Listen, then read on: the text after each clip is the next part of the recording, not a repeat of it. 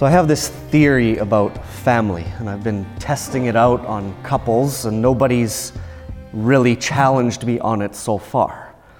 My theory is that family starts with three children. Now, this isn't to make a judgment that families that have two or one child are lesser families, or that, God forbid, making a judgment on couples who struggle to conceive, not by any means.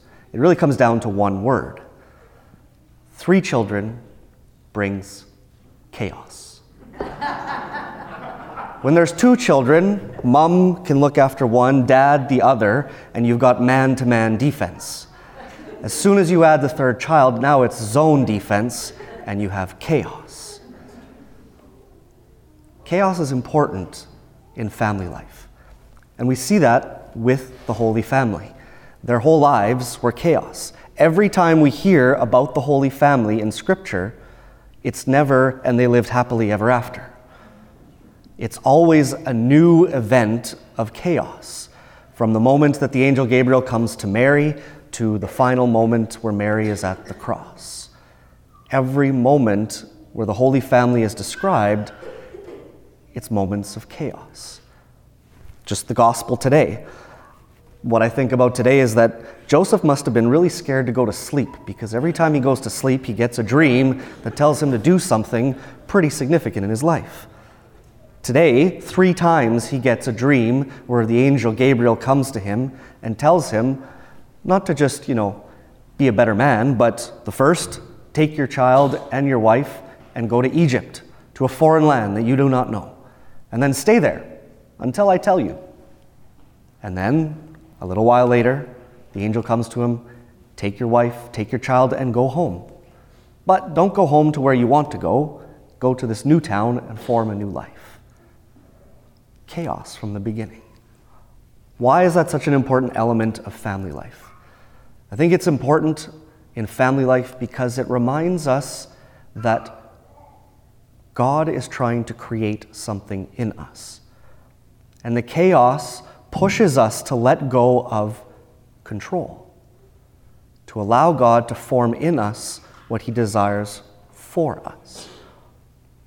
There's a family that I know that when the husband and wife first got married, they were talking about two children because they thought in their mind that the best life that they could create for a family required having two children. And if they had more than two children, then they would no longer be able to offer their children everything that they would want to give them in their life. They had child number one, they had child number two, now they're thinking about child number three. Because what that child, the first child and the second child, brought into their life changed their understanding of what they needed in family life. Or even the mother in that family, when the first child came, she was so anxious about being a mother for that first time and the difficulty that she went through in that first year with her first daughter. But now she's got two kids, and it's like she's been a mother her whole life. She just instinctually rolls with the punches and caters to the needs of her children. See, it becomes important because God takes chaos and makes order. But our temptation always is to maintain order, and then we create chaos as a result. Think of the last time that you tried to make everything go perfectly and what the outcome was. We can't maintain order. We can't create that illusion that we are capable of maintaining a vision of what life should be. It doesn't work. And so, as Christians, we're invited into the chaos to embrace it so that we can allow God to create in us, in our families, what He desires them to become. This is part of the reason for the church's strong teachings on contraception in marriage. It's because if couples come in just with this amount of children makes our family, then it leaves out God from forming in that family what He desires for them that openness to allow God to form and shape in us the life that He knows we need to grow in holiness. this is why chaos becomes important. But we know in the world around us that family life is under attack. Not that people go, family is bad, but the way in which life is being lived and choices that are being made no longer places the proper importance on family life.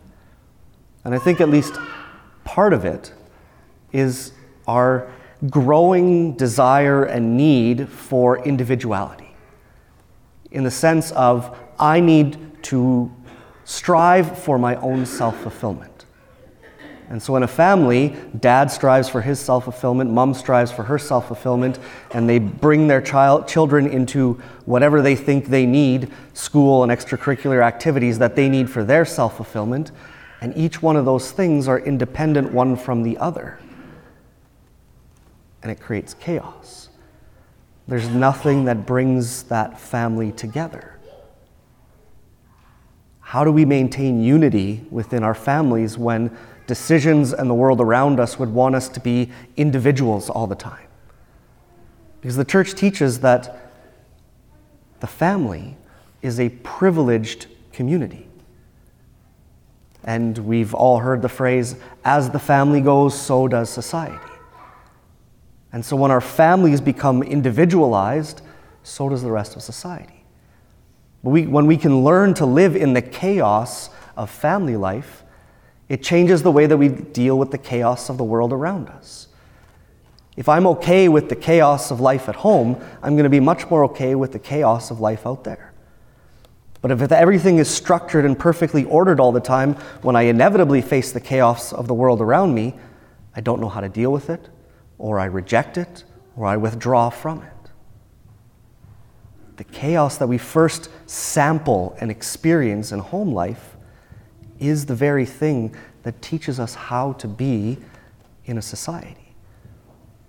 Because the family life is the privileged place where we learn love, when we learn how to receive love and how to give love. But in order for that to really take place, it requires chaos and embracing it.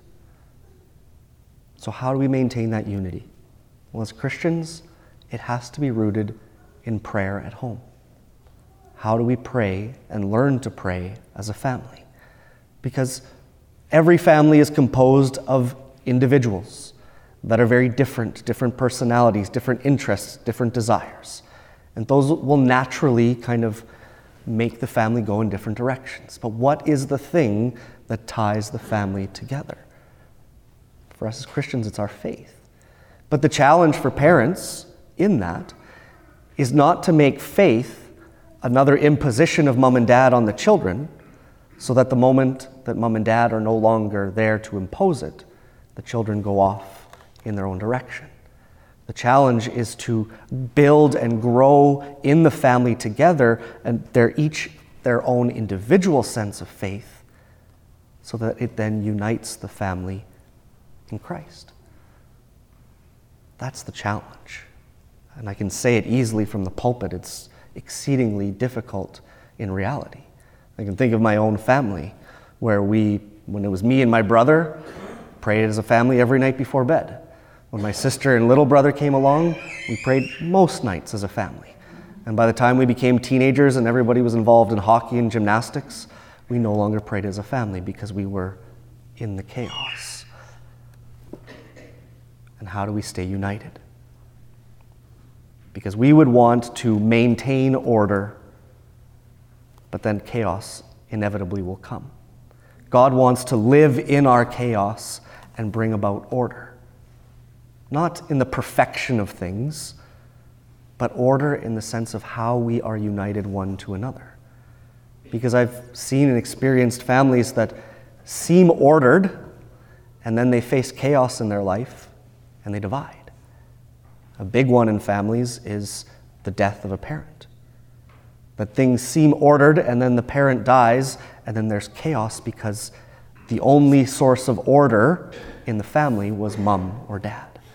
They were the thing that bound the family together, and when they're gone, the family dissipates into chaos.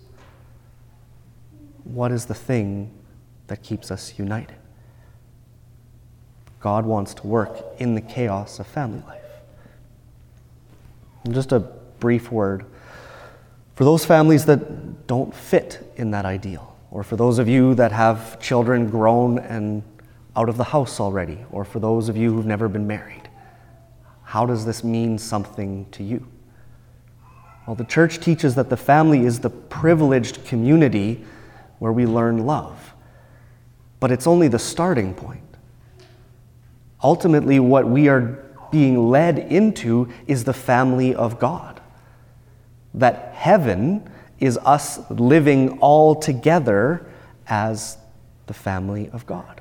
We are brothers and sisters in Christ. We are one body. We hear those terms all the time, speaking about how we live our faith together. And so, when we don't have the privileged community within our own homes of that family, this is intended to be our family, the chaos of parish life. This is our family in all of our differences together. And how are we allowing ourselves within the chaos of our own community to let God create in us what He desires for us? So, if at home you don't have this attempt at the Holy Family, then this becomes our family. This is supposed to be our community that's leading us to God and to heaven. So don't run away from the chaos. Because the Holy Family lived with it from the start to the end. Chaos doesn't mean that God is not there. Quite the opposite. God lives in the chaos. We have to let go of the need to know where that chaos is leading us because God is at work even when we do not know. Because Joseph didn't know what the outcome was going to be. He just knew he had to go to Egypt. And then he knew he had to go back to Israel. And then he knew he had to go to Nazareth. Every step didn't make clear to him what the outcome was. But living in that chaos brought about the salvation of the world. So don't run from the chaos. Learn how to embrace it. Ask God for the grace to see Him in the midst of the chaos, because it's in the chaos that He makes us holy.